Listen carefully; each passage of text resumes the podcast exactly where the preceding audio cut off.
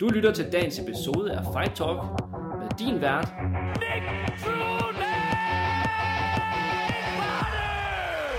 Denne episode er sponsoreret af Copenhagen Content Creators, hvilket også er dem, som producerer denne videopodcast. Jeg har valgt at indgå et samarbejde med Copenhagen Content Creators for at få produceret min podcast her, så det eneste, jeg skal fokusere på, det er sådan set bare, hvad min podcast skal handle om. Det vil sige, at jeg skal ikke bruge tid på at producere det, filme det, klippe det, lægge reklamer ind, og på den måde ligesom producere hele podcasten. Jeg skal udelukkende invitere mine gæster ind, og så, og så lave podcasten sammen det, vi så snakker om.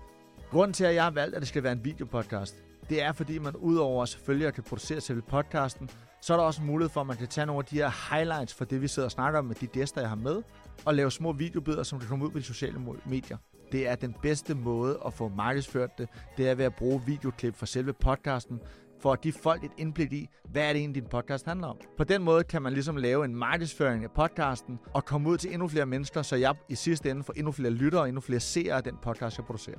Så går du med en idé om, at du gerne vil have produceret din egen podcast, nå ud til en masse mennesker og måske på sigt også tjene penge på det. cbhcontentcreators.dk Gå ind og tjek dem ud. De har forskellige pakker, hvor de tilbyder dig forskellige muligheder i forhold til at få produceret dit podcast. Så jeg kan ikke sige andet end tjek dem ud, og så lad os komme i gang med podcast. Så er det blevet tid til at byde velkommen til Fight Talk episode 26, den sidste episode i denne her sæson, altså 2023. Og i dag der har jeg en øh, gammel træningsmarker, en øh, pioner inden for dansk MMA, Kenneth Rosford Nes. Velkommen til, og velkommen til Talk. Jo, tak skal du have. Tak for det. Jeg er glad for at være her. Jamen, Og- øh, jeg er glad for, at du kunne. Det er jo øh, en, øh, en, en lang rejse, du har været igennem med, øh, med kampsport sådan i, i hele dit liv. Du er øh, lige for sådan at få øh, facts på plads. Du er 45, lige Det- blevet. Det er rigtigt. Du er far, har to børn. to børn. Ja, en pige på 16 og en dreng på 6. Så Så der er både en, øh, Ja, en, øh, en øh, teenager Yes. og, øh, og en af de lidt mindre. Øhm, og så er du gift og øh, bor på Amager. jeg bor her på Amager. Ja. Du bor her på Yes. Amager, og, øh, og så er du skolelærer, så vidt jeg husker. ja, jeg arbejder i øh, 0. klasse i Tornby, faktisk. I Tornby? Ja. Okay. Men øh, det er jo ikke det, vi er her for i dag, Jen. Vi er her for at snakke om, øh, om dig, og øh, hvad kan man sige, din rejse med kampsport, og øh, jeg kender dig jo fra øh, min tid i Renegade MMA, hvor at, øh, at du var øh, en del af trænerteamet og kom og trænede med og underviste. Og så, øh, og så har jeg jo kendt til dig før det, øh, i kvæg af, inden jeg sådan egentlig selv havde min debut med MMA, så øh, der var du Mm. aktiv. Du har, øh, du har 21 professionelle karriere, øh, kampe i din karriere, Ja, og øh, sådan kunne jeg finde frem, for det var også før min tid, der har du haft øh, seks amatør, amatørkampe før det. Men øh, før det, der har du også lavet karate, du har lavet VT, du har lavet øh, Muay Thai. Øhm, kan du ikke sådan prøve at give dem, som jo ikke kender dig, jeg kender nok heller ikke selv hele den historie, jo. hvordan din tilgang til kampsport egentlig startede? Jo, det kan jeg. Øh, ja, det er jo, vi skal mange år tilbage. øh, som sagt, jeg er 45 år, øh, og jeg startede med at træne karate, da jeg var... Ja, jeg startede sådan 13-15 år, tror jeg, jeg var. Øh, måske 14, da det sådan virkelig bed sig fast. Øh, men øh, det var... Ja, man kan sige, da jeg ligesom fandt kampsporten, så var det sådan lidt øh, love at first sight. Ja. Det var... Øh, inden da, der lavede jeg en masse ting. Jeg spillede basket, jeg spillede fodbold, alle de der, der mere klassiske ting. Øh, men efter min første prøveteam i karate, så, øh, så droppede jeg alt andet. Og så, og så gik jeg all in nærmest fra, fra dag et. For dag i dag? Ja, og det har lidt været sådan kendetegnende, tror jeg, gennem min, alt det her med kampsport for mig, fordi jeg bliver sådan lidt, øh, jeg har en tendens til sådan at, så, så, hvis jeg gør det, så gør jeg det rigtig meget, og det, Ja. øh, og det var, og sådan startede allerede med karate som, som helt ung, altså jeg trænede så meget jeg kunne, jeg kom til træning en time før, for jeg håbede, jeg kunne være med på holdet inden, og, og sådan blev det ved, ret hurtigt blev jeg rykket op til de voksne, øh, fordi de træner, jeg havde dengang, kunne godt se, at det var noget, jeg rigtig gerne ville. Øhm, så jeg, ja, det var Shotokan Karate, jeg startede med inde på Vesterbro, faktisk, øhm, som, øh, som ung knægt. Og trænede det i en, i en del år, og var rigtig glad for, at jeg var fuldstændig besat af, af karate. Af Altså, karate. ja, og alt, hvad, Hvad der var, det, der, hvad var det ved karaten, som, Jeg- som, jeg- som gjorde noget for dig? eller? Jeg ved ikke helt, hvad det var faktisk, men øh, der var et eller andet, tror jeg. Øh, jeg kunne godt lide den fysiske træning selvfølgelig. Det har altid været rigtig fyldt meget for mig.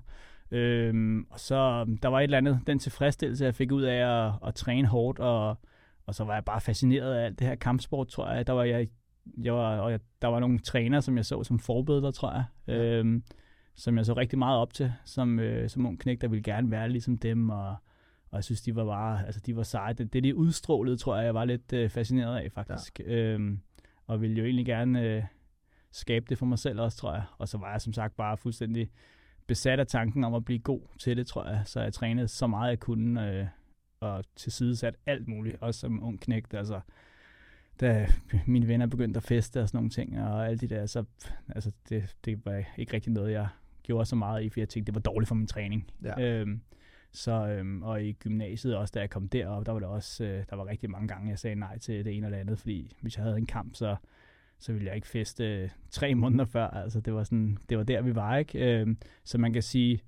øh, karaten var ligesom det første møde øh, med, med kampsport, øh, jeg havde, og, og, og en fantastisk start, synes jeg. Altså det, jeg husker stadig tilbage på det som noget af det, det, den bedste tid, altså med hensyn til kampsport for mig. Ikke? Det, ja. det sammenhold, der var i klubben, var også rigtig fedt, og det var sådan en, en, en god tid og en god introduktion, men på et tidspunkt kunne jeg så også mærke, at jeg skulle videre øh, til noget andet da jeg blev hvad, lidt ældre. Hvad, hvad, hvad tænker du på, når du, du kunne mærke, at du skulle videre? Hvad, jamen, hvad var det så, der ligesom jamen, manglede? Eller? man kan sige, jo mere jeg ligesom dykket ned i alt det her kampsport, så så man jo også de ting, der var udenom, og så havde jeg ligesom behov for, og så var jeg sådan lidt fascineret. Det var kampsport eller kampkunst, som sådan jeg egentlig var fascineret af, så jeg ville godt vide, sådan, hvad var der ud over det, eller hvad, hvad var det bedste, var jeg sådan lidt på jagt efter. Ja. Øhm, og så fandt jeg fuld kontakt karate. Øh, ja. det skal siges til dem, der ikke ved, Shotokan er sådan en traditionel karate-stil, øh, som, hvor man sådan ikke, man må ikke slå hinanden rigtigt, man markerer Nej, sine man slag. Markerer ja, præcis. Ja. Øh, hvad hedder det, så fandt jeg fuld kontakt karate Kyokushin,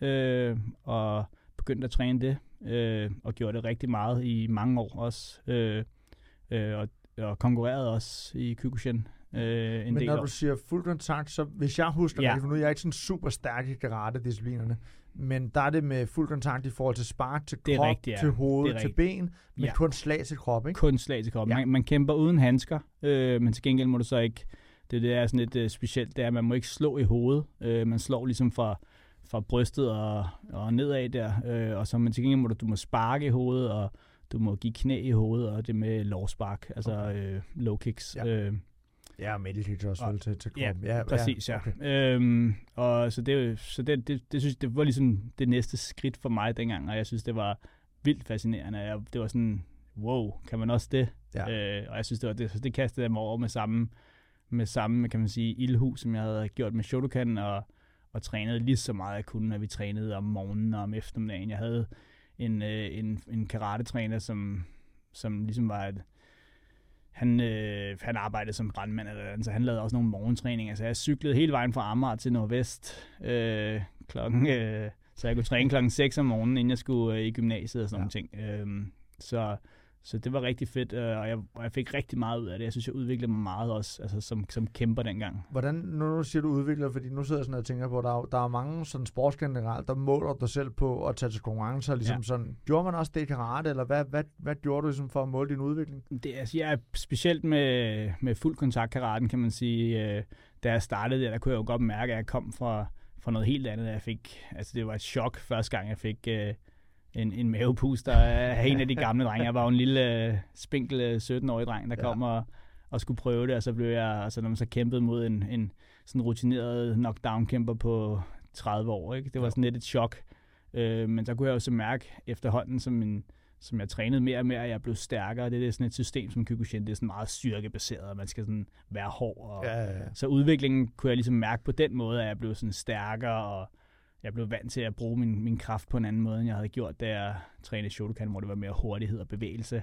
Så her var der sgu der lidt mere bund i det, man lavede. Øh, og så kunne jeg mærke lige pludselig, så skete der sådan en skift, at jeg sådan kunne begynde at måle mig med, med nogle af de, de ældre, og når vi sparede og sådan noget, så kunne jeg tage mere, og jeg kunne også give mere, og Øhm, så det var, det, var en, det var rigtig fedt faktisk, og vi havde en, en rigtig stærk klub, øh, der lå inde på, på Glentevejen, øh, lige ovenover Artois, den gamle ja, der, faktisk. Præcis. Jeg øh, tror jeg godt huske, der ja. lå en, en karateklub derinde. Ja. Nemlig, ja. Hvordan, øh, nu du siger det, at, at, at det også var en, en, en, en, en træning, der var hård, og man ligesom målte sig selv på, hvor hård. Ja. Husk, der er helt forkert, hvis det også er der, hvor man har det, man kalder 100 humor til. Det, det er en del af det. Det er sådan noget, man kan sådan...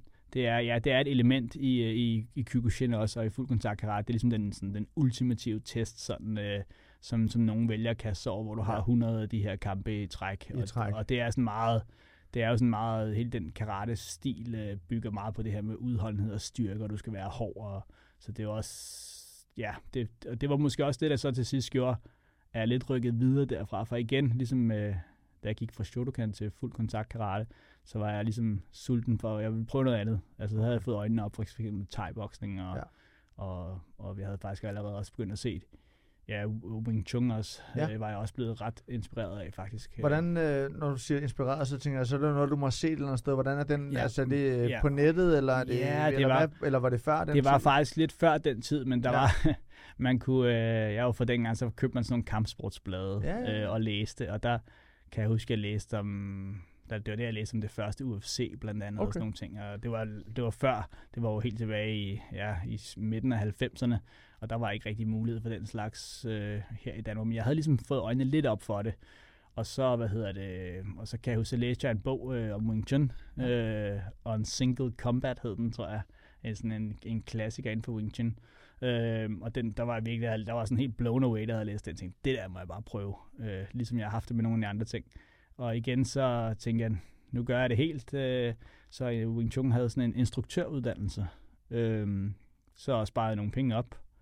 Øh, og så, øh, ja, så, så da jeg var færdig, jeg tror det var efter gymnasiet, eller, eller jeg kan ikke huske det faktisk så mange år siden, Øhm, så gik jeg, så meldte jeg mig ind på den der instruktøruddannelse. Det var sådan en, som der var, der var mange, der fik den betalt af, af kommunen og sådan. Det var, okay. det var sådan en, man kunne få et eller andet tilskud, ja, ja. hvis man ikke lige vidste, hvad man skulle. Var det her, var det her i Danmark? Det var i København, okay. ja. Det var jo det store VT-center. I det store, det ja, lå ind på Vesterbro, ja, lige over over Føtex. Vesterbranch Gym ligger præcis, der. Ja, lige præcis. Ja, okay. Øhm, og Wing Chun var jo kæmpestort der i 90'erne. Ja, det var øh, også, hvis jeg husker rigtigt, uh, Simon, som har et svarbedag, træner dengang, Nico ja. Joachim Christensen, uh, Kim Salomonsen, alle de alle de der. der som... Uh, og jeg, jeg kom derop lige på det tidspunkt der, hvor det også uh, var stort, og, og, og Henning der, der ligesom var en af uh, cheferne deroppe, der han var også en meget karismatisk, ja. uh, eller er en meget karismatisk person jo.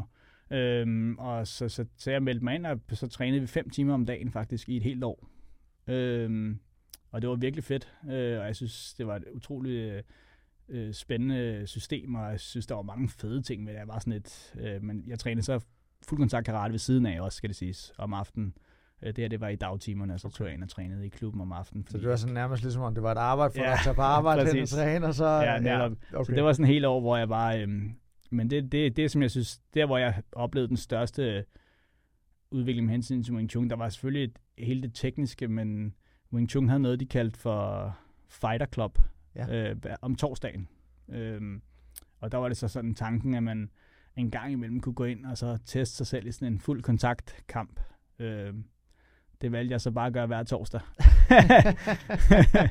det var øh, ligesom med alt det andet, så, så skulle jeg jo ligesom, øh, ligesom have det meste ud af det. Øhm, så, jeg, så jeg havde de her fuld kontaktkampe øh, hver torsdag. Og det var faktisk virkelig spændende, øhm, fordi man var, altså hver torsdag morgen, man vågnede op, var man skulle lidt bange øh, og lidt nervøs. For øh, skulle man ind og se, ja, hvad, hvordan han var ledet. Præcis, og jeg var igen, jeg var ikke så gammel der heller, det var, jeg var måske lige 20-21 år eller eller andet. Øh, og mange af dem, der trænede Wing Chun, og ligesom de hårde negle i Wing Chun dengang, det var jo, det var også mange af dem, der arbejdede som dørmænd og sådan ja. nogle ting inde i København jo. Øhm, og, altså, og, og, og godt kunne slås, ikke? ja. De vidste, de vidste ja, godt, hvad de lavede, men, men, men jeg tænker også sådan, man siger, nu har du brugt, selvfølgelig du er stadig ung, ja. men du har brugt rigtig mange år på at træne karate. Ja. Kunne du lægge det til side, fordi det er jo noget nej. helt andet? Ja, nej, ikke, det kunne jeg godt, når jeg trænede. Øhm, men, men, men når vi så øhm, havde Fighter Club, og vi skulle kæmpe fuld kontakt, øhm, så prøvede man jo altid, altså ofte så startede kampen, at folk stillede sig i den her klassiske Wing Chun stand stil. Med, ja, med benene præcis. I, i, i, Men altså, ja. når, når, når kampen så startede, så gik det meget over. Så, altså, for mig var det meget mere at gå ind og jeg havde også trænet en del thai-boksning også og sådan noget, eller gjort. Så det var meget at gå ind og clinche og give knæ og sådan nogle ting, og, og lovspark og sådan nogle ting, og det fungerede faktisk fint. Altså det blev sådan, det var svært, synes jeg, at bruge øh, Wing Chun sådan i, i de her kampe på den måde, altså med det klassiske med kædeslag. Ja, jeg skulle sige, for kædeslag, alle de her ting med afværg, tingene var meget det, de ja. gjorde, eller, og, eller counter ja, på bevægelser. Ja. Det blev mere bare, det blev mere bare nogle, altså fuld kontakt, lidt slåskampe, ikke? Men sådan, mentalt og som, og som, og som fighter og, og kæmper, så udviklede det en helt vildt meget, fordi jeg hver torsdag skulle ligesom ind i det der mindset med, at nu skulle jeg, nu skulle jeg slås. Ja.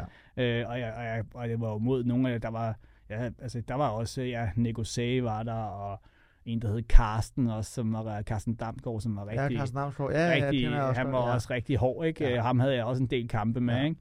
Øhm, og ja, der var mange, altså der var mange af alle de der store drenge, øh, udsmider og Ja. ja. hvad de ellers var, som virkelig kunne tage fat, dem havde jeg kampe med, ikke? Øhm, og ja, jeg fik også øh, masser på, Der blev givet at taget. der blev givet og taget, ikke? Og det, men, men det var sinds, altså det, jeg, kunne, jeg kunne godt lide det på den måde, at, at man ligesom, øh, ja, men det der, øh, der var en grænse, der skulle overskrides øh, hver, hver torsdag der, så det blev sådan lidt, og så alligevel så bliver det jo sådan lidt normalitet øh, til sidst, fordi man var, jeg var vant til at gå ind hver torsdag, der skulle jeg have kamp, ikke? Og det, så det blev sådan lidt, øh, men, men, det, men, så, så det var ret, øh, ja, det var en spændende tid, synes jeg. det, var, Øh, det var en spændende Ja, det synes jeg, det var. Øhm, og så, da jeg ligesom var færdig med uddannelsen og havde trænet Wing Chun i lidt over et år der, øhm, ja, da uddannelsen så var slut, da jeg så begyndte at træne på de almindelige hold, der mistede jeg lidt gejsten, for så synes jeg faktisk, at, at træningen blev sådan lidt øh, kedelig, fordi øhm, når vi trænede på instruktøruddannelsen, som den hed, så var det jo mange timer, og hver dag sluttede af med noget hårdt fysisk, noget Ja. pudetræning eller et eller andet, og det, havde, det oplevede jeg ikke, når jeg trænede på de almindelige Wing Chun hold, så kunne jeg stå og lave øh, En masse nogle bevægelser ja, frem og masse, tilbage. ja, og jeg følte ikke rigtig, at jeg fik sved på panden, og Nej. Jeg havde behov Altså, jeg, for... har, jeg har kun prøvet øh, for mange, mange år siden i Hardware Studio, tror jeg, jeg havde en Ja. to-tre træninger i, ja. Ja. i Helsingør, da, der- da der var en studie deroppe. Øhm, og det, det bed sig aldrig rigtig fast på mig, men jeg tror også, der, der skulle noget mere til, før jeg sådan for alvor fik, øh, fik sådan øh, lysten til kampsport ja. på, på samme måde, som du måske har haft. Øh. Ja. Men, men jeg tænker også, det var også en tid, hvor at, øh, at VT havde sin storhedstid i Danmark. Jeg tror, at øh, næsten alle, der, øh, der ville noget inden for kampsport, Ja. havde på en eller anden måde snuset til, Ja. til VT. De var, Øhm, så kommer der en, en tid, hvor øh, MMA begynder, øh, de første shows Nem. i Danmark, i, ja. I den periode begynder også småt at komme. Øh, også. Knudsen øh, er med til at lave shows, Brian Tallrik er med til at lave shows i Danmark. Ja. Hvordan, øh, hvordan finder du lige pludselig ud af, at, øh, at MMA så var vejen, du skulle, øh, du skulle prøve? Jamen, det var egentlig sådan for mig lidt en naturlig udvikling, tror jeg. Alt det, jeg havde været igennem fra karate til Wing Chun, til, så skulle der ske. Så begyndte jeg igen. Jeg havde læst om UFC, og jeg havde læst om det her øh, ja, hvad, med forskellige kampstile, der var det her med et bur. Jeg synes, det hele var ret ting. Det må være, det må lidt være endestationen, tænkte jeg, ikke? For Jo. at være hensyn til min sådan min kampsportsudvikling, det må jo være det ultimative, tænkte jeg. Jeg gik meget op i sådan, jeg ville være meget interesseret i, hvad der sådan var det mest, øh, det bedste Ja. sådan kampsystem, og hvad jeg sådan, synes fungerede bedst sådan i, en, i en realistisk uh, setting. Uh, og øhm, ja, så, så opdagede jeg, så fandt jeg ud af, at der var en klub i Grøndalscenteret. Ja. Øhm, så det var Karl Otto Knudsen der, der, Der havde lavet, der havde lavet en, shooters ja, MMA. shooters ja, MMA, nemlig, ja. Øh, ja, og så troppede jeg jo op og, og, og meldte mig ind der og begyndte at træne. Øh, og det udviklede sig ret hurtigt, kan man sige. Øh, så var det det, jeg ville, øh, for jeg synes, det var fedt, og jeg så mulighed for, at man kunne få nogle kampe, og dengang var der dengang var de tid, helt tidligt, før MMA ligesom blev en ting, så havde, lavede vi noget, der hed shoot fighting, Lige hvor man præcis. Ja, slog det med, vi- med flad hånd og, Ja. Og, og uden slag Og på gulvet. slag på ja, gulvet, lige ja. præcis. Det, og den, det er jo egentlig en disciplin, Ja. som, som stadigvæk eksisterer Ja. den dag i dag. Øh, og som jo også er et, øh, et regelsæt, man har taget over til, øh, til junior MMA, altså til, til folk under 18 år, Ja. at, at der slår de så stadig med, med knyttet næve, Ja. men, men uden, øh, uden knæ til hovedet, og det er uden slag på gulvet, og på den måde har man ligesom sådan overført denne her... Øh, Ja. den her stilart til, Ja. øh, til, til fuld MMA i dag. Ja. Og, og jeg tror at måske den mest kendte er nok øh, Bas Ruden, som præcis, jo ja. kendetegnet med sine øh, lange støvler og, Ja, ja. og hans åbne hånd øh, Ja. og håndslag. Ikke? Jo. Øhm, men, øh, men du starter shooters, du starter Ja. hos Karl Otto Knudsen, som så senere bliver Sune, der, der det bliver primært sådan, der øh, overtager. der overtager klubben. Ja. Og, øh, og øh, Shooters MMA var jo øh, på daværende tidspunkt nok øh, den bedste og, øh, og mest øh, anerkendte MMA-klub, der var i Danmark. Øh, du træner Ja. Mikkel Parlo, øh, Bentner, øh, Ja. Mads Bonell var også der, dengang han startede. Præcis, ja. Nikolaj Nikolaj Klub som, som jeg også snakkede med. ja. Jeg snakkede faktisk med ham om i går, øh, hvor han også havde lidt, øh, lidt forskellige øh, ting. Det røde lyn, Ja, ja. kendt for din øh, hårde middle cage. Øh, men det var i hvert fald en tid, hvor at, øh, at dem, der var noget i MMA ja. Ja. i Danmark, de var i shooters, ja. de var i det, der senere blev Fightcraft, Ja. som jo blev i samme klub i, øh, i Grønlandscenter nede i brødlokalet. Præcis, ja. Hvordan var, øh, hvordan var oplevelsen? Fordi nu har du dyrket stort set alt det, vi har snakket om nu, er, øh, er striking, det stående. nu kommer du lige pludselig til en uh, disciplin, ja. hvor der skal uh, grapples, der yes. skal brydes. Hvad, øh, hvordan var det? For det var sådan en ja, farveny verden, forestiller jeg mig. Helt vildt. Altså, jeg var jo fuldstændig grøn med hensyn til, til guldkamp. Altså, jeg, jeg, det, der skulle jeg virkelig starte fra nul af, og jeg må indrømme, jeg, jeg ville nogle gange ønske, at det havde interesseret mig mere, fordi mine unge, forstår mig ret, i mine unge dage, altså mine unge fighterdage i hvert fald, der havde jeg ikke det store, altså jeg ville helst stå op og, ja. og slås. jeg var ikke, øh, ja, det interesserede mig ikke rigtig Nej. at grapple. Altså der var ikke, øh, jeg kunne godt lide ground and pound selvfølgelig, hvis jeg lå øverst og sådan noget, men, øh, men jeg ved ikke, jeg havde ikke det der, jeg havde ikke sådan en naturlig interesse i grappling på og det var jo egentlig lidt åndssvagt, når man tænker på, at det var MMA, jeg havde valgt at kaste mig over. Det, øh, det kan man godt sige, hvis øh, også man kigger på at, at starte UFC, da, da Gracie kommer til, og lige pludselig viser, hvor, hvor ja. effektivt det var. Præcis, ja. ja. Øhm, så, så jeg så man kan sige, at jeg udviklede en stil, øh, som øh, var ret meget baseret på, øh, på et godt sprawl. Øh, sprawl and brawl? Sprawl and brawl, ja, præcis. Ja. Øh, og så hvis jeg blev taget ned, så, øh, så hurtigt som muligt at, at komme op og stå igen. Og der, øh, ja, så, øh, men, men, det var, men det var rigtig god træning, og som du selv siger, så øh, shooters i hvert fald på det tidspunkt, øh, det er jo helt klart noget, som andre oplever andre steder nu, men men for mig var det virkelig en, en det var så fed en tid. Altså, det, jeg synes virkelig, vi havde, vi havde en, en fantastisk klub deroppe, og en fantastisk stemning, og rigtig mange øh, dygtige, hårde øh, fighter. Det var den der, og det er jo det, man ser mange andre steder, hvor, hvor klubber er succesfulde. Det er det der med, at Uh, altså uh, iron sharpens iron. Ikke? Altså jo flere du har uh, som, som, som, som fighter eller som træner hårdt, så, så bliver det bare sådan, så bliver det bare en, en stærk klub ja. ofte. Og det var det, vi oplevede der. Det var, der var, lige der var det der, der blev samlet rigtig mange, der gerne ville konkurrere. Og, og som alle sammen bragte noget forskelligt til bordet, fordi Præcis. det jo igen var nyt. Nemlig, ja, det var nemlig helt nyt, ja. med forskellige baggrunde, som jo gør, at, at man på den måde kan udvikle hinanden. Præcis. Ja. Øhm, så, øhm, så det var, øh, det var rigtig, rigtig fedt og en, og, en, og en spændende tid. Og så var det jo, der begyndte at komme de her øh, MMA-stævner, øh, hvor man kunne kæmpe under et professionelt regelsæt. Øhm, og det var jo, det hele var jo nyt. Jeg har haft få, jeg har haft masser af kampe, kan man sige, både i, i Fight Club, ja, Fight Club og, og karate ja. og nogle thai kampe og sådan noget. Så der var ikke sådan, så det var ikke sådan kampen som sådan, der var ny for mig. Så efter et par amatørkampe, så, øhm, jeg tror, så, du kan finde frem til, at du har haft øh, seks amatørkampe. Ja, det passer meget godt, tror jeg. Ja. Vi, var, vi tog sådan lige, når vi kunne sådan prøve at... Og... Du har kæmpet mod kampen også som amatør? Ja, det har jeg nemlig. Ja, ja, ja præcis. Det kan jeg altid prale ja, med ja, også. Ja, det kan Jeg har engang mødt kampen. Nej, øh, men, men det er jo meget sjovt, sådan, fordi ja. det er jo også det er før min tid. Ja. Øhm, jeg var for startet forhold til sent med MMA, men har selvfølgelig fulgt lidt med i det, men ja. måske ikke så meget i den danske scene. Nej. Øhm, og, og vidste egentlig også først, hvem kampen var, da han var noget til USA og var ja. noget i UFC. Præcis, øh, ja. Men det er meget sjovt, så når jeg så sidder og researcher lidt, og, ja, ja. og ligesom kan se, at nå okay, men så ja. har I så mødt hinanden. Ja, præcis. Ja, vi var, øhm, ja, vi var jo sådan rimelig ens i, jeg er lidt ældre end ham, men det er ikke sådan ja. nævneværdigt, tror jeg, kan jeg huske. Og, og nu er det jo ikke noget, der skal ned salt i, men nu vandt du ikke over kampmand. Nej, nej, han var... Øhm, og, øh, og, og, som jeg kunne sidde og se, så var det også en negativ rekordliste, du havde som amatør. Ja, ja, ja. Jeg og var hvis, ikke... man, hvis man kigger på det i dag, så var man jo nok aldrig gået pro. Nej. Så hvad gjorde, at du for, jeg tror, to og fire, kan det passe? Du ja, havde det passer meget godt, ja. Ligesom du finder frem. Det passer meget godt, ja. Vundet to, tabt ja. fire, og så går du pro. Hvad, altså, Jamen, Hvor, hvorfor, øh, hvorfor så gå pro, hvis det ikke, ja, altså, hvis det ikke var en succes? Mine amatørkampe, de var også tit, øh, altså blev jeg måske taget ned, og ja, så, så, så skulle man jo grapple, man måtte ikke slå og sådan nogle ting, øh, og det passede ikke så godt til min stil, kan man sige, øh, fordi jeg ikke var særlig god på gulvet.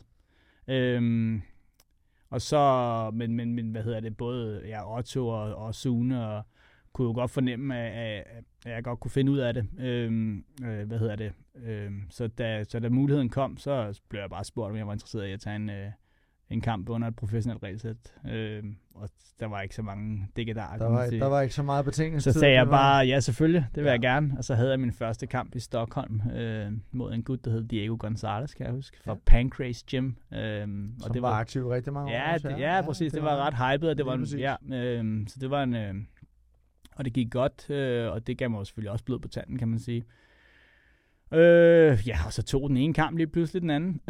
og så, øh, og ja, det, igen, det var, vi havde en fed energi op i shooter, så det var bare, det blev hurtigt, jeg synes, det var fedt. Jeg kan jo godt, altså, jeg elskede træningen, jo. Altså, jo mere jeg kan træne, jo federe synes jeg, det er. Ja. Øhm, og det var der alle muligheder for der. Det var også før øh, børn og sådan nogle ting, ikke? Så det var bare, jeg arbejdede på et lager, kan jeg huske. Det var bare sådan noget... Så det var bare, det var bare Pa- passe arbejde, Præcis. men egentlig have mere fokus på bare- træningen. Ja, det var Ja. træning. Jeg følte, at, Ja. jeg følte, at træningen var det, jeg lavede. Arbejde, det var bare sådan noget, der skulle overstås. Ikke? Det var helt klart kampsporten, i, øh, der fyldte, fyldte alt altså i den periode. Ikke? Øh, fordi det, det er det også nødt til, kan man sige, når man Ja. skal kæmpe på, på det niveau i hvert På, fald. et- på et professionelt niveau, altså ja. fordi jeg tror, at, øh, at det har jeg snakket med flere af dem, jeg har haft inden, at man lever en professionel livsstil, mm. Selvom det ikke er øh, en professionel tilværelse, forstået på den måde. Vi kan ikke leve af det, vi tjener for en kamp, selvom vi, vi får penge for at kæmpe, når vi er professionelle.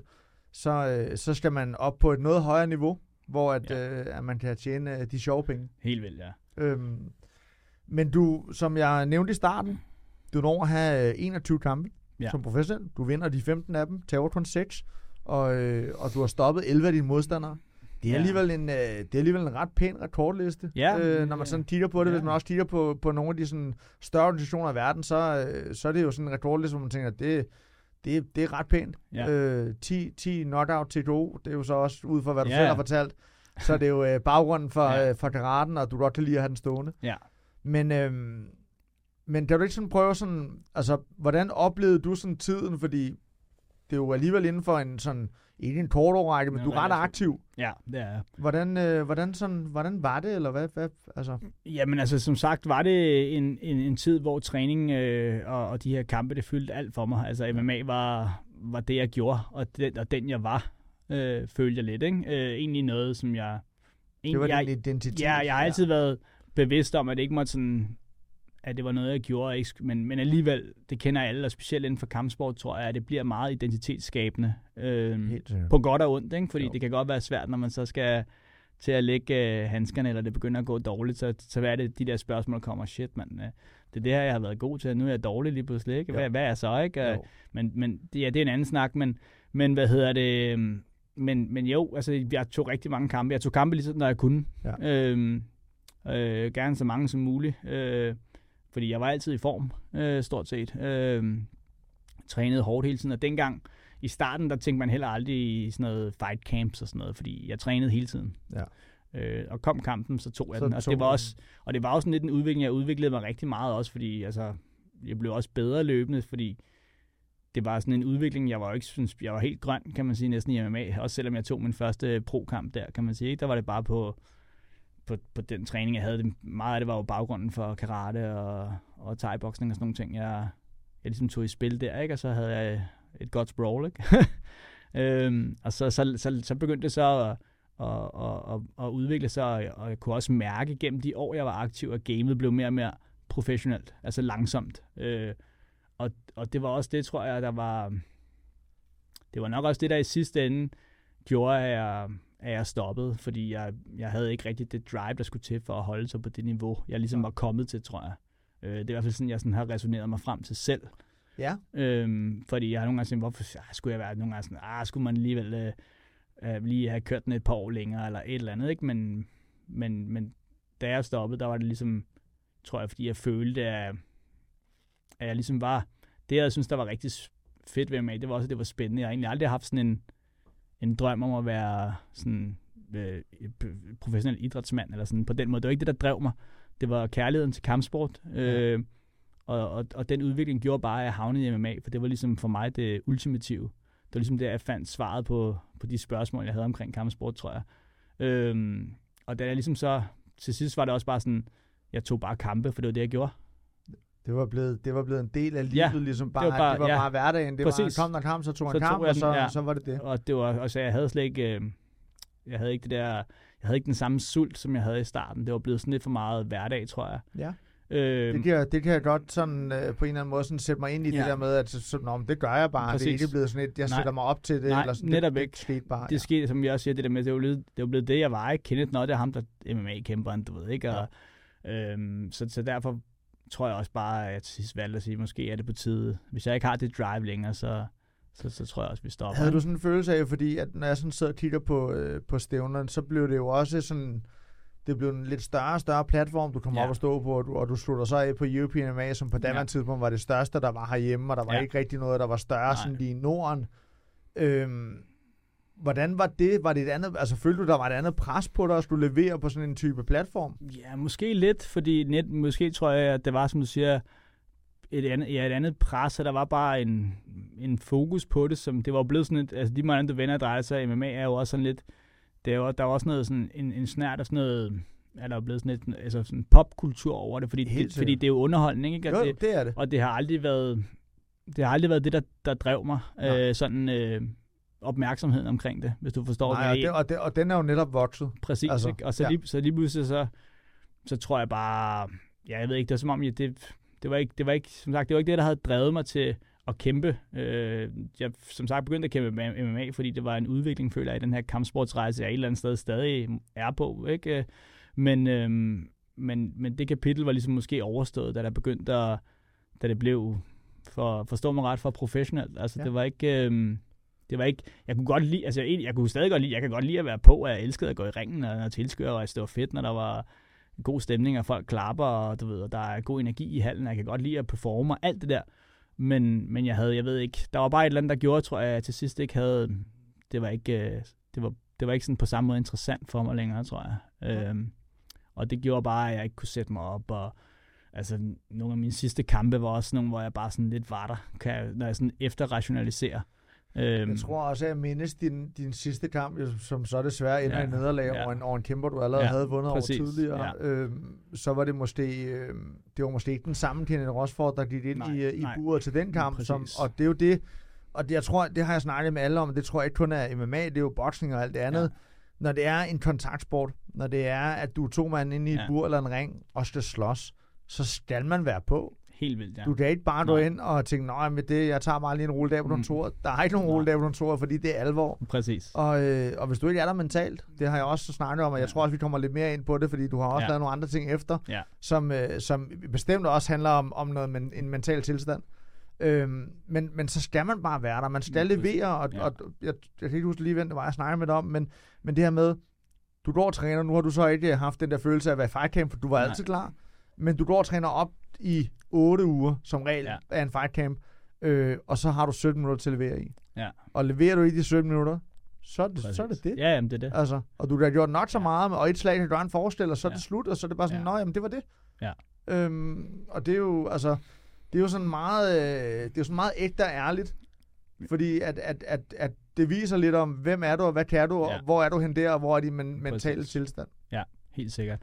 Øhm, så ja, Øhm, så, så ja, så man kan sige, det var, ja, altså det er helt klart, altså jeg synes, det er noget af det fedeste, jeg nogensinde har været med til, det var alt det her MMA, og jeg synes ja. simpelthen, at det var, det var en så fed en tid, og jeg har lært rigtig mange fantastiske mennesker at kende også, øh, og, og, og blevet coachet af mange, og har lært mange også, altså livslektier, kan man sige, ikke? Gennem, gennem kampsport generelt, men rigtig meget MMA også, fordi der var de her kampe, man skulle træne op til at levere. Hvad så, hvis det ikke gik, som det gjorde? Så var man jo ligesom nødt til at, at finde et svar på det, hvis man ikke ligesom skulle bare stikke halen. Man, altså, du ved ikke, øh, og, og, og så, så, så det er sådan et, ja, altså jeg synes, øh, jeg tror også, jeg tror også faktisk, øh, for lige at afslutte med, hvorfor jeg også, fordi jeg har også tænkt, hvorfor jeg måske stoppede. Jeg tror også, det blev for, det blev sådan lidt for meget et taktisk, øh, et taktisk game at kæmpe til sidst. Fordi, ja. fordi det kom på et vist niveau, så, øh, så var vi nødt til at lægge sådan nogle specifikke gameplans ja. hver gang. Og det, det gjorde bare, det tog måske også lidt af det sjove af, fordi når man ser min tid, altså man kan også se det på mine tidlige kampe, der er det jo bare totalt hovedet og armen, når jeg går ind i ringen. Der, der jeg går fuldstændig ingen ja. plan overhovedet. Det galt bare, jeg skulle bare vinde, og jeg sparker og slår, så altså fuldstændig kaotisk nogle gange, tænker jeg ikke. Men det var ligesom, hvorimod senere hen, øh, og, men, og der var det væsentligt mere taktisk, men, men også med nogle rigtig gode resultater, ikke? Ja, øh, så jeg blev, altså, jeg blev coachet rigtig godt, kan man sige, ikke? Øh, både af, af, af Sune og af Otto, og så senere hen blev jeg coachet af Tue ja. og af Lacour, som ja. var min... Øh, øh, som, ja, ja, præcis, træner, ja. Og, og Brian Grunemann også, og sådan nogle ting. Ikke? Der var rigtig mange, som var rigtig gode til at, til ligesom at, at fortælle mig, hvad jeg skulle gøre. Ja, hvordan, her. hvordan ja. tingene nu sætter sammen, så du ikke bare kommer med hovedet og armen og, og, og kaster spark Nem, af. Nemlig, ja. Øhm, jeg, jeg, og det, når du sådan sidder og fortæller det, så giver det også rigtig meget mening for mig, fordi jeg, der har også, det kan vi måske sådan lidt tage i forhold til den her, øh, der, jeg har jo fået nogle spørgsmål også, ja. øh, og nogle gange så stiller jeg dem også sådan i løbet af plejen, at slutte af med men, men det er det her med, fordi vi snakker lidt om det, om du, når du sådan sidder og kigger tilbage på det nu, når vi er inde på det, føler du så, at du fik det ud af din karriere, du skulle? Ja, det tror jeg, eller det, det gør jeg faktisk. Jeg kan altså, ligesom, altså, jeg kan lige så godt også indrømme det. Selvfølgelig er der nogle gange siddet med tankerne om, ah, skulle man, øh, skulle man have gjort noget andet, eller ligesom, ligesom Martin, du ved, skulle man øh, have hævet tilpælene op og taget til USA, fordi på den tid, der var det, der var det lidt sådan nogle ting, man skulle gøre, hvis man virkelig ville videre, ikke? Men, men samtidig kan man også, jeg havde også, altså, jeg havde også nogle ting herhjemme, der gjorde, at det var ikke, øh, det var ikke for det første, ja, jeg, jeg mødte jo min, øh, min kone, som jeg er sammen med, nu mødte jeg som 18 år, kan man sige, så, så vi har jo altid været sammen, og det har jo også betydet meget for, at jeg er blevet her, fordi hun har jo også et liv, kan man sige, ikke? Altså jo. ikke bare, hun skulle være sådan... Så var det, så var det ikke kun din egoistiske ting, der skulle, præcis, der skulle sættes øh, præcis, i fokus? Øh, og så, og så, så fik vi Anna der for 16 år siden, øh, og det er sådan nogle ting, så jeg, jeg gjorde hurtigt op med mig selv, at, at jeg ville i hvert fald blive her, og så ville jeg selvfølgelig bare, så, så ville jeg som udgangspunkt tage det så langt jeg kunne. Ja. Øhm, og så, men, men så kunne jeg jo også bare mærke, at på et tidspunkt, så havde jeg, ja, der da jeg var i, det var været i midten af 30'erne, eller da jeg stoppede, tror jeg, øhm, er jeg bare sådan, ja, jeg havde måske fået nok. Jeg var ikke øh, sulten, men jeg synes, jeg havde gjort, jeg havde ligesom fået det ud af det, jeg gerne ville. Som sagt, jeg havde aldrig gået ind i det med, med, med drøm, drøm med, med drømmen om at skulle være, nej, at skulle, at skulle være en eller anden idrætsmand. Jeg gik ind i det, fordi at det var en naturlig del af den kampsportsrejse, jeg ligesom var på, kan man sige. Og så, så gik det godt, og jeg ville bestemt ikke have været det for uden, og jeg synes, det var det fedeste. Jeg kunne også godt lide den energi, der var om det. Men, men da jeg ligesom ikke havde det drive mere, så var det bare, så, jeg synes, så var det ikke, det var ikke spændende for mig på samme måde, jeg tror jeg. Ja. Øhm, og, så, og så den træning, jeg lagde i det til sidst, måske gjorde heller ikke, øh, jeg skulle have taget nogle andre, altså, så skulle man måske ofre lidt mere, hvis man ville blive på det niveau, jeg var kommet på, kan man sige. Ja, det, ikke? Det, øhm. det, kræver noget hele tiden. Øhm. Så øhm, fordi folk, øh, ja, der kommer jo der kommer hele tiden nye til, ikke? Ja. Jamen, jeg sad og snakkede med, jeg tror faktisk, det var også Knudsen, der nævnte det, jeg har jo, altså, ja. jeg har jo en lang liste med folk, der godt gider at have i fighter Du ja. har også stået på listen i, i, længere tid, men så fik du også mig egentlig sådan til at tænke lidt mere over det, fordi vi snakkede om det der med, hvem, hvis han skulle vælge en, som han havde, havde ønsket var noget længere, eller ja. som han havde undet ja. at, at noget længere, der, der kom dit navn ja. ligesom på banen, øhm, og... Øh, og det, når jeg sådan selv sidder og tænker tilbage på det, jeg kan også huske nogle af dine kampe, jeg har som sagt også trænet med dig ja. i Renegade, hvor du også stadigvæk i dag er, er aktiv ja, som træner i, i, en gang imellem. Øhm, der, øh, der, der, der kunne jeg egentlig godt sådan, det, det har han egentlig ret i, og det kunne jeg måske ja. også godt. Og, og det får mig sådan også til at tænke på, hvis, når du, du sidder og fortæller, hvorfor, du ligesom, hvorfor kampsporten blev dit liv, og hvad ja. det var, der gjorde det, det var fedt for dig, og det var jo ikke drøm om at nå på den største Nej. scene. Øhm, men, men jeg har alligevel fået et spørgsmål, det tænker jeg godt, vi kan, sådan, kan tage ind. Og det er jo det her med, at øhm, hvis du var startet i dag, eller hvis du var startet på et senere tidspunkt, tror du så, det havde set anderledes ud, hvor du var nået hen til? Ja, måske kvæg de muligheder, der er, kan man sige. Øhm, både fordi dem, man så måske ville have øh, omkring, så vil det også være, altså nu har vi jo, altså i dag er, er niveauet jo også væsentligt højere, kan man sige, på alle dem, der træner, ikke? Altså øh, MMA, altså hele MMA-gamet er, er ligesom blevet en ting for sig selv nu, hvor, hvor da jeg startede, skulle man, vi skulle lidt stykke det hele sammen, jo, ikke? Jo. Øhm, så, så jo, det kan godt være, at det havde givet nogle, nogle, nogle andre resultater, øh, kan man sige, men jeg tror stadig, jeg ville have haft samme indstilling til det, fordi sådan, det der ligesom, som jeg også har sagt nogle gange nu, det der ligesom var i mig, det var ikke, det var ikke en drøm om at være sådan en super øh, atlet egentlig på den måde øh, inden for det. Det var mere bare, det der drev mig, det var kærligheden til, til kampsport, øh, og, og, og ligesom at prøve at udvikle mig selv. Og der var MMA bare det, det jeg manglede, kunne jeg mærke, det jeg havde lyst til. For det var, jeg synes, det var, det gav mest mening. Det var, jeg kunne teste mig selv øh, i, med, med det minimum af regler, der man kunne gøre, kan man sige, i, en, i sådan et konkurrencesetup i hvert fald. Øh, så, så, så, så jeg ved ikke, måske havde det. Altså, jeg ved ikke, jeg fordi jeg havde, selvfølgelig havde jeg nogle år, hvor jeg sådan ville tage det så, og også var ligesom fanget ind i den her sportslige, øh, kan man sige, øh, mindset omkring, øh, omkring MMA'en, men egentlig trænede jeg det, fordi jeg synes, det var fedt, ja. øh, og uden de store tanker på, at det skulle, skulle drives til et eller andet kæmpestort sportsligt. Altså for mig har det bare været, at jeg tager en kamp, fordi jeg synes, det er fedt for, for mig selv. Ikke? Jo, og det taler nok også lidt ind i det her med, at når man kigger sådan på, på kampsport alene i dag, så er der i min optik er der to typer. Ja. Der er dem, der lidt vælger kampsporten, fordi de synes, det er sejt, og fordi de gerne vil ja. ser en eller anden, de sådan, vil, åh, jeg gad godt at være den nye Conor ja. McGregor, han er, det ved alle, hvem er. Øhm, og så er der dem, der gør det, fordi de synes, kampsportsdelen, ja. hårdheden i det, ja. fascinerer dem og udvikler dem som mennesker. Der er det ja. jo, altså det er jo, det er, jo, det er jo også dem, der bliver kendt som at være de hårde, når man er til træne. Dem, der, det, det, det gør ondt at træne med dem, fordi ja. man slår sig på dem. Ikke? Ja, ja. Man slår ikke dem, man slår sig på ja. dem. Øhm, og det, øh, det, det, der synes jeg lidt, at det, det er der, hvor jeg også altid sådan har Ja. lidt set, set dig som, som kæmper, og jeg Ja. tror også, at det er i hvert fald min egen sådan holdning, ja. Jeg tror, at mange deler den, det der med, at, at folk, der kommer fra fuld kontakt karate, Ja. det er hårdhed. Det, Ja, ja, det er hårde sikkert, mennesker. Man ja. kan ikke dyrke øh, fuld kontakt øh, Kukushinka karate og lave til på den måde, uden at væ- være en lille smule hård i sig selv, Helt for så, sikkert. så, så holder man ikke til det. Nej, præcis. Og, og faktisk også øh, bare lige en, en, en lille øh, historie, som er meget god at tage med med hensyn til, hvor, hvor, hvor langt jeg kunne have, have drevet det, kan man sige, under nogle andre forhold. Så tror jeg igen, fordi jeg kan huske det, øh, jeg tror måske slet ikke, jeg ville bryde mig om at være på, på, på, det, altså på toppen. Forstået på den måde, at, at det, jeg tror ikke, jeg har det der så meget konkurrence menneske på den måde er jeg ikke. Det, er sådan, Nej. det var ikke det, jeg... For jeg kan huske, da jeg havde vundet, øh, hvad hedder det, Cage Warriors titlen, øh, og skulle forsvare den øh, relativt kort efter. Øh, og det var sådan en rimelig stort setup, hvor jeg skulle møde en eller anden ex-UFC-fighter, sådan en bryder.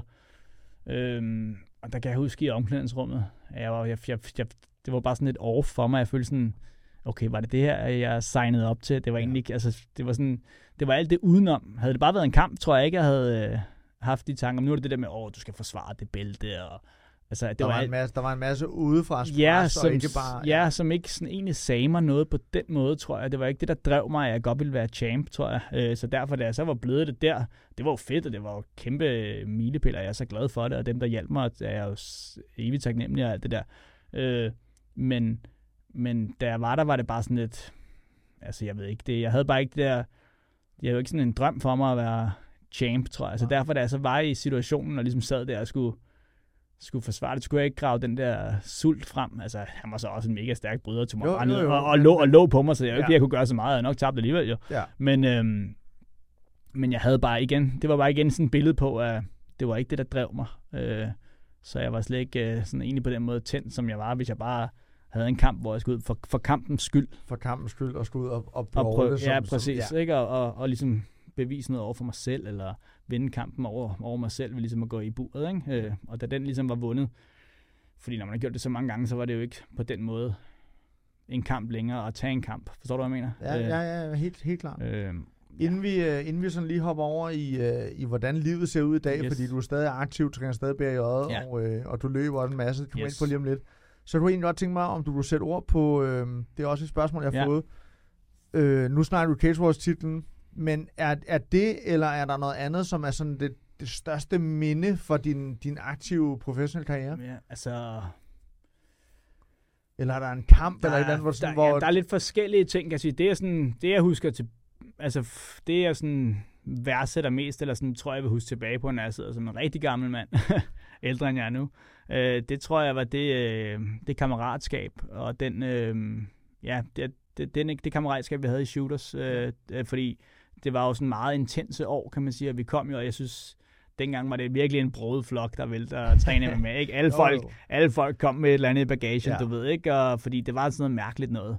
Øh, men, men det var simpelthen så fed en tid, og de, de, de mennesker, jeg mødte der, jeg tror, det blev, altså det, det blev sådan lidt sådan en soldaterkammerat-stemning, ikke? Altså, ja, hvis jeg ikke heller ikke husker det helt forkert, så ses I også stadigvæk øh, Det gør vi en nemlig, gang ja. om året? vi plejer at ses sådan? en gang om året, Ja. cirka ja. til en eller anden form for enten en fødselsdag, eller en julefrokost, eller et eller andet. Og det er bare, ja, det er som at, at komme hjem igen, på en eller anden måde, ikke? Og vi, Man er tilbage i sine vante roller for dengang man var, Præcis, var, var ja. gruppen. ja. Vi er jo alle sammen, du ved, laver forskellige ting i dag. Nogle er stadig i gamet, en som Kupti, der er super aktiv, ikke? Ja. Ja. Og jeg er jo også stadig på træner selv, og så er der nogle af de andre, der slet ikke gør noget. Men alligevel, så mødes vi, og så kan, snakker vi røverhistorier, du ved. Og, men, men den tid, det er nok, altså det vi havde dengang i Shooters i Grøndal Center, det vil jeg altid huske tilbage på som sådan noget magisk. Og du kan også høre, når jeg sidder og fortæller om det på den måde, så er det sådan nogle ting, der egentlig måske har været det vigt, der har været rigtig vigtige for mig. Træ, den træning, vi havde, og jeg synes, det var, det var fuldstændig fantastisk. Øhm, og det vil jeg, ja, og de mennesker, jeg mødte øh, dengang, synes jeg er virkelig, det har virkelig været en berigelse, kan man sige, ikke? Af, af, mit liv og min ungdom. Øhm, hvad hedder det? Og så kampmæssigt, der, jamen, der har jeg faktisk mange, synes jeg, rigtig mange fede kampe. Altså, øh, jeg synes, jamen, der var, jamen, jeg synes bare, det var de tidlige dage, det hele var sådan lidt øh, nyt også, ikke? Og, Jo. og så havde, ja, der var nogle rigtig fede kampe, der var egentlig, hvad var det, var det KB-hallen eller andet, øh, dengang, det var, altså, hvor det hele sådan var gejlet op, og alle mine, alle mine venner fra Amager var ude og kigge og sådan noget. De kom altid. Jeg havde sådan en helt crew med altid. Og sådan Der, noget. der kommer stille ja, ja, op og- præcis. og var øh, ja. Det var super fedt. Altså, så, øhm, ja, så havde jeg en kamp i Herning, også en af mine sidste kampe mod en brasilianer, øh, hvor jeg vinder på knockout øh, relativt hurtigt. Øh, men det var også en kamp, Var hvor det der... uh, Cage, Cage Fight Live? Ja, øh, Cage Rasmus- Fight. Rasmus Ja, Bentsen? præcis. Ja, ja, ja. nemlig. ja. Ja. Øhm, det var også en... Øh, altså, fordi der havde også været en masse... Ja, det var bare sådan en kamp på det personlige plan. Øh, min, jeg kan huske, min, min far var død kort tid inden, så det havde været sådan lidt, du ved, hvor der havde været en masse, og jeg havde valgt at træne op alligevel og sådan Ja. nogle ting, og havde egentlig været øh, sådan lidt... Øh, og, så, og så var det sådan en kæmpe forløsning, kan jeg huske, fordi det gik godt, at han var, jeg var sådan lidt... Der var, han kom for, han trænede sammen med ham der, Falla Harris, eller hvad det var, ham der rev knæene i stykker på alle, eller På, sådan noget. på alle Ja, ja. Og han var, han var meget, og han kom lidt med samme mindset, ham der jeg skulle møde og sådan noget, ikke? Og det var, der, og det gik rigtigt, og det var, altså, det var en, det var en, den kamp står også som en, øh, også fordi det var en af de sidste gode kampe, jeg havde, så havde jeg et par stykker efter, hvor jeg ligesom bare havde mistet gejsten, ikke? Så jeg tror, at den, så den står også, og så selvfølgelig min første kamp mod Diego Gonzalez der, og der er også den, hvor jeg, ja, den mod ham, øh, der jeg var med i sådan noget Danmark ifølge Buber, Ja, ja, ja, ja. Øh, hvor de fulgte mig op til en kamp mod, ja. i Odense. Øhm, ja, nogle af de, altså mange af de stævner, Otto skabte, har været for mig, var for mig helt fantastisk. Altså for mig, vil Odense vil altid stå som sådan en... Øh, Et, et, Ja. et, spil, noget øh, bestemt ja, jeg kan ikke komme til Nej, Odense nej, uden nej. bare, jeg har så mange gode minder for Odense, Ja, fordi øh. Otto han skabte så mange fede øh, stævner, og for mig super fede oplevelser, som jeg aldrig vil glemme. Øhm, så Ja, han, han har jo også været inde i, i en de tidligere ja. Episoder, hvor vi har snakket om hele hans øh, lange liv med MMA, ja. Som han jo stadigvæk i dag som er promoter, som jeg altså. jo også har fået Ja. en, en fornøjelse at være en del af. Jeg har jo også kæmpet ja. På hans stævner til, præcis. til fighter gala ja. og. MMA gala og sådan nogle ting. Øhm, og det, øh, der er ingen tvivl om, at øh, hvis jer, der sidder og følger med derude og sidder og ser det her, øh, gå på YouTube og søg på, øh, på Kenneth Rosford Næs. Øh, der kommer i hvert fald nogle kampe op, og det er, øh, det er i den spæde, spæde tid af MMA. Det er ikke øh, de store UFC-shows, men det er øh, fede kampe. Det kan jeg i hvert fald øh, sætte mit, øh, mit rudjente på, at det, øh, det vil jeg synes er fedt at se på. Så, øh, så hop ind og se på det. Fedt, tak. Kenneth, vi, øh, vi hopper også lidt videre. Vi yes. skal også lige snakke lidt om livet i dag, fordi du er som sagt stadig aktiv. Du træner brasiliansk jiu-jitsu. Ja. Det gør du ude på Amager ude i uh, Spring. Du har været en gang imellem forbi Art Suave, hvor øh, vi har haft fornøjelsen yes. at rulle lidt med hinanden. Øh, du er lille bælte, og så underviser yes. Yes. du også i Renegade MMA.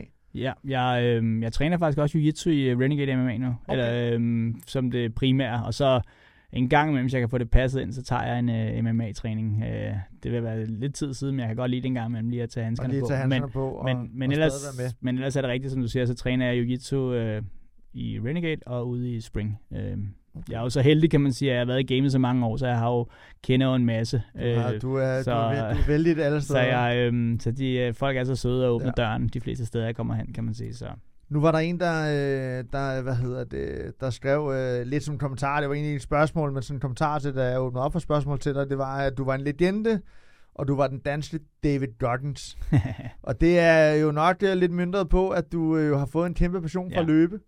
yes, Du, det, øh, du løber ikke bare øh, små ture, du løber øh, det, man kalder ultraløb. det er rigtigt, ja. Og det er sådan noget øh, plus 40, 50, 60, ja. 70 kilometer. Jeg har faktisk været, ja, jeg, sidste år tror jeg, jeg løb, øh, eller var det for, jeg løb et længst løb, det var, det var ja, omkring 250 km, jeg løb fra Birmingham til London. Øhm, så, men ja, ultraløb var noget, jeg kastede mig over et par år efter, øhm, jeg var stoppet med at kæmpe MMA. Ja. Jeg var ligesom, øhm, jeg havde tænkt, jeg altid ville, øh, jeg havde altid tænkt, når jeg stopper med at kæmpe, så skal jeg have løbet mig et maraton, tænkte jeg. Det, det var bare sådan et, den skulle bare, det skulle bare lige gøres. Den skulle lige krydses af. Ja. så på min 36 års fødselsdag, øh, der, der løb jeg et maraton. Øh, jeg havde selvfølgelig trænet og alt det der. Øh, ligesom alt andet, så, så, så, så, så, hvis jeg så vælger at gøre det, så, så gør jeg det også. Øh, ja, så, ja. så jeg havde trænet, men så, og så løb jeg nogle maratoner, og så, så fandt jeg ud af, okay, altså, man kan også løbe længere, fandt jeg ud af. Øh, og så, øh, og jeg var Det stopper ikke rigtigt, man kan Nej. bare blive det. i princi- ja, Ja. præcis. Ikke? Øh, og så var der sådan nogle, og så fandt jeg ud af, at man kunne også løbe i terræn, noget de kaldte for trail-løb og sådan noget. Det var tit nogle lidt længere løb, så var det sådan 50 km på Nordbornholm for eksempel, med klip og alt muligt. Øh, og det synes jeg bare var fedt. Øhm, og, og igen, så, så var det egentlig ikke, øhm, det der drev mig var ikke så meget det der med at gøre det så hurtigt som muligt, eller sådan få sådan super tid eller noget.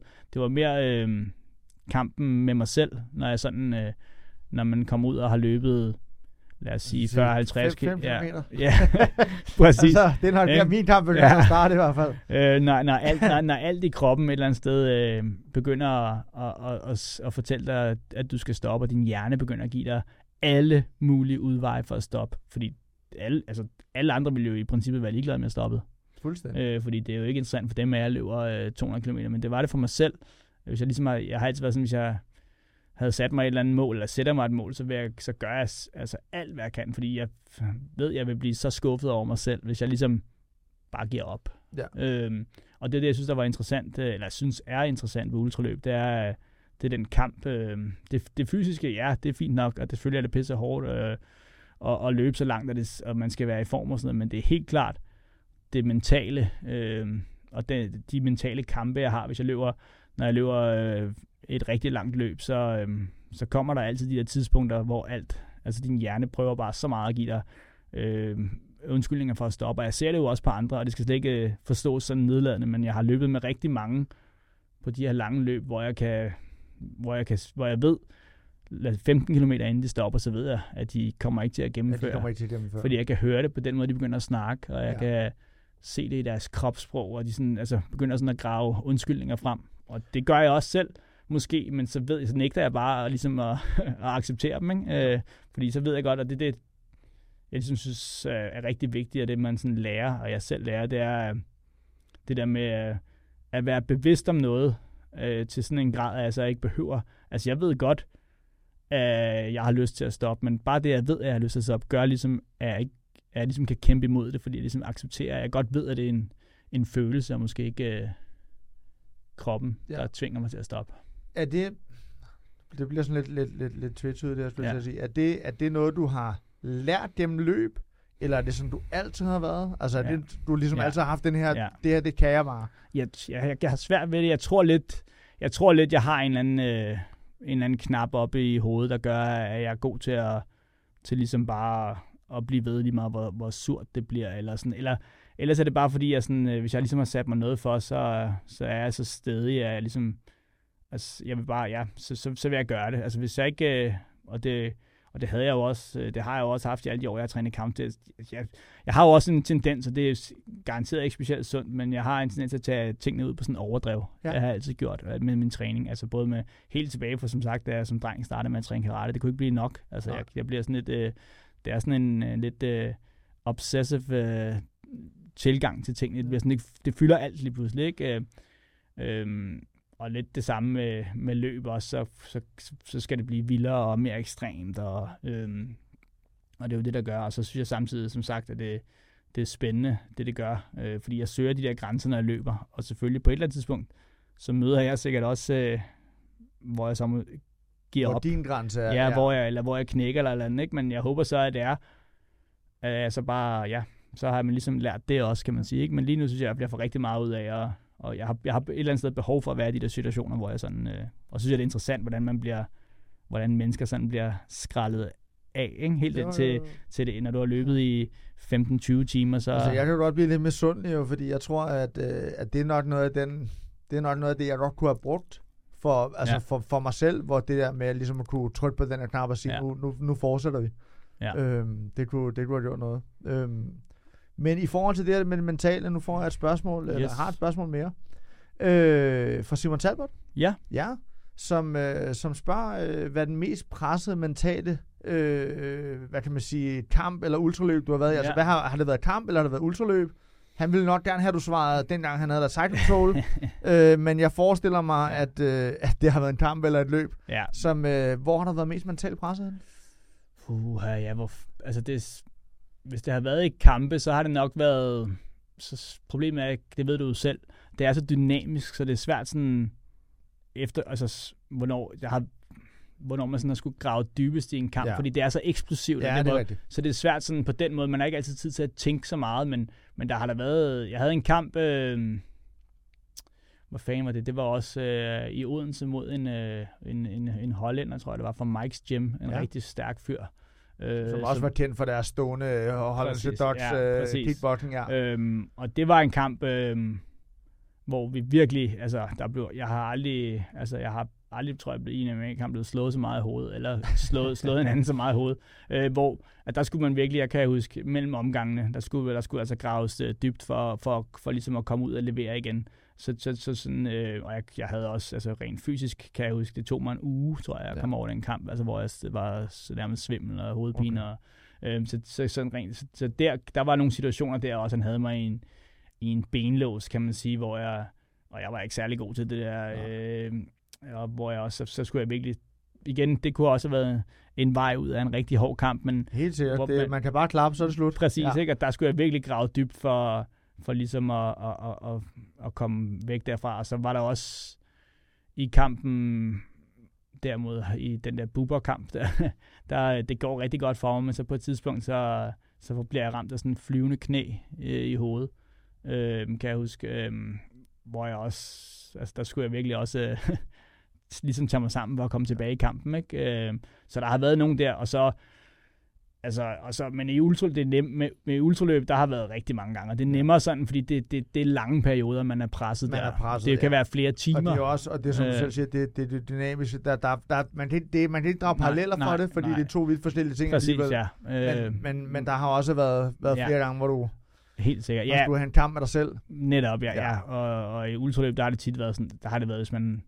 Altså, jeg kan huske for nogle år siden, jeg løb øh, sådan 160 km løb. Øh, hvor jeg løb om, det var på Bornholm, og jeg løb om natten, og det havde regnet, og jeg brækket om. Og... Var det der, hvor du løb Bornholm rundt to gange? Kan det passe? Nej, det var, der, det var, min, det var sådan, jeg farede min 40 års Det var sådan, du farede 40 for det er jeg nemlig huske. ja, ja. Der, ja, der var jeg også, ja. ja den var også lidt hård. Ja. Øh, men, øh, men ja, der, der var nogle der, men der, jeg har været ret presset der øh, på nogle af de der løb i, i klipperne på Bornholm, hvor man har været helt alene klokken to om natten, har jeg allerede løbet 100 km måske, og jeg har brækket om, eller falder og slår, ja, fandme, og man er våd, og man er kold, og Altså, så vil jeg hellere gå ind i bur slås. Ja, præcis. Ja. Ikke? Og man ved, der er 10 timer tilbage af det her løb, og jeg har brækket om fire gange, og jeg, ja, mine sokker er våde, man, og mine fingre ved at falde af. Og, øh, hvor man ligesom sådan skal, der skal man virkelig kunne lukke ting ud, eller være bevidst om, okay, det her, det, det er virkelig hårdt, og det er virkelig surt, men igen, Altså, du har selv øh, signet op for det, og så har jeg... Og mit mantra er faktisk nogle gange lidt, når jeg synes, det begynder at blive rigtig hårdt, øh, specielt i løb nu, fordi det er sådan der, hvor jeg er mest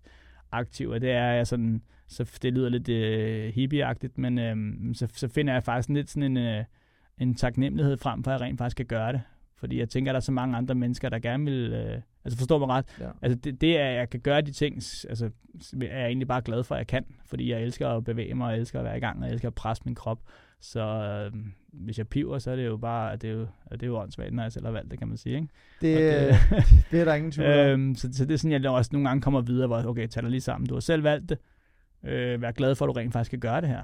Ja. Altså, fordi om 30 år, så sidder du i en anden øh, lænestol og, og, og tænker tilbage på, da du gjorde de her ting. Ja, det er øh, præcis. Eller hvad du ikke fik gjort. Præcis. Som jo er, så, at det er øhm, nok mange, der, ja. der sidder med, at, at ja. jeg har tænkt nu, hvis jeg engang har gjort det der, men Netop, så kan du ja. ikke fortryde det. Nej, så, øhm, så ja, så det har nok været, øh, ja, der har været mange situationer, hvor jeg har, har været, øh, har været godt øh, presset mentalt, og det, men det er også det, der sådan driver mig lidt at kunne vinde de der kampe ja. over mig selv, kan man sige.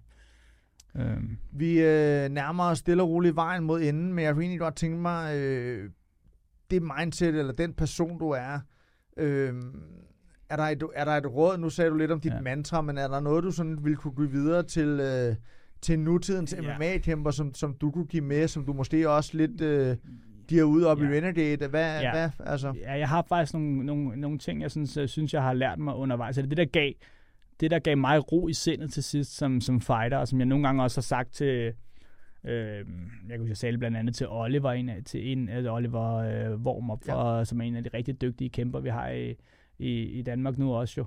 Øh, i en af hans kampe, hvor jeg fik lov til at være med i, i hans hjørne og sådan nogle ting, øh, hvor øh, at hvis man bare ligesom, altså, man skal ligesom prøve, når man går ind i det bur, så er det jo sådan, øh, der vil altid være en vinder, der vil altid være en taber.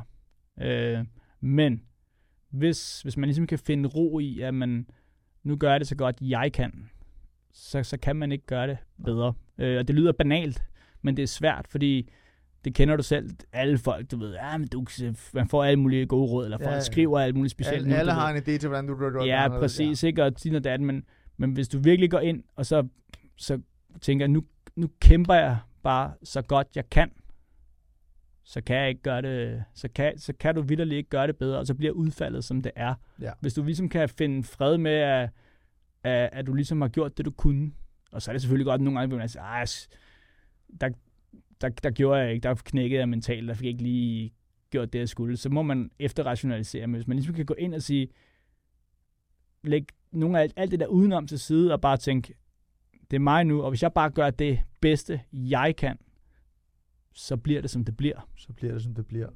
Øhm, Det, øh, det, er, øh, det var nogle gode ord, Denne. Det var, øh, det var for det første og fremmest din historie, som helt sikkert tror, der er mange af dem, som sidder og lytter med herude, som for det første måske ikke rigtig har vidst, hvem du var.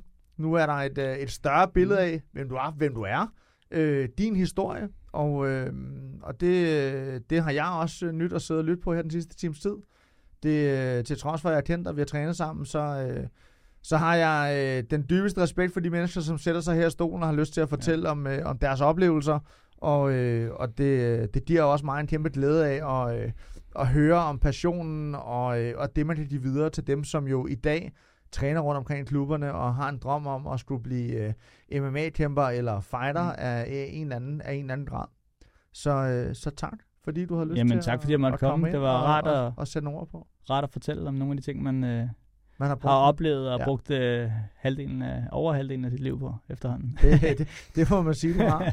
Det har i hvert fald Så- været en, øh, en kæmpe fornøjelse, og øh, til jer, der sidder med derude, det var øh, episode 26, det var den sidste episode i år. Det vil sige, nu er øh, første sæson af Fight slut. Men øh, fat mod, eller tag det roligt, fordi jeg er også tilbage til næste år. Jeg fortsætter med at lave podcasten, så det er ikke slut endnu, selvom at det her det var den sidste episode i år. Den øh, første episode kommer der noget ud om i, øh, i nær fremtid, om hvornår den kommer ud, men den kommer altså ud i januar i 2024. Så øh, tak for øh, det første fede år her i, øh, i Fight Talk regi, og øh, jeg er rigtig glad for øh, alle dem, som har øh, lyttet med og øh, givet og brugt tid på at høre alle de historier, der har været her i Fight Talk. Så tak for det.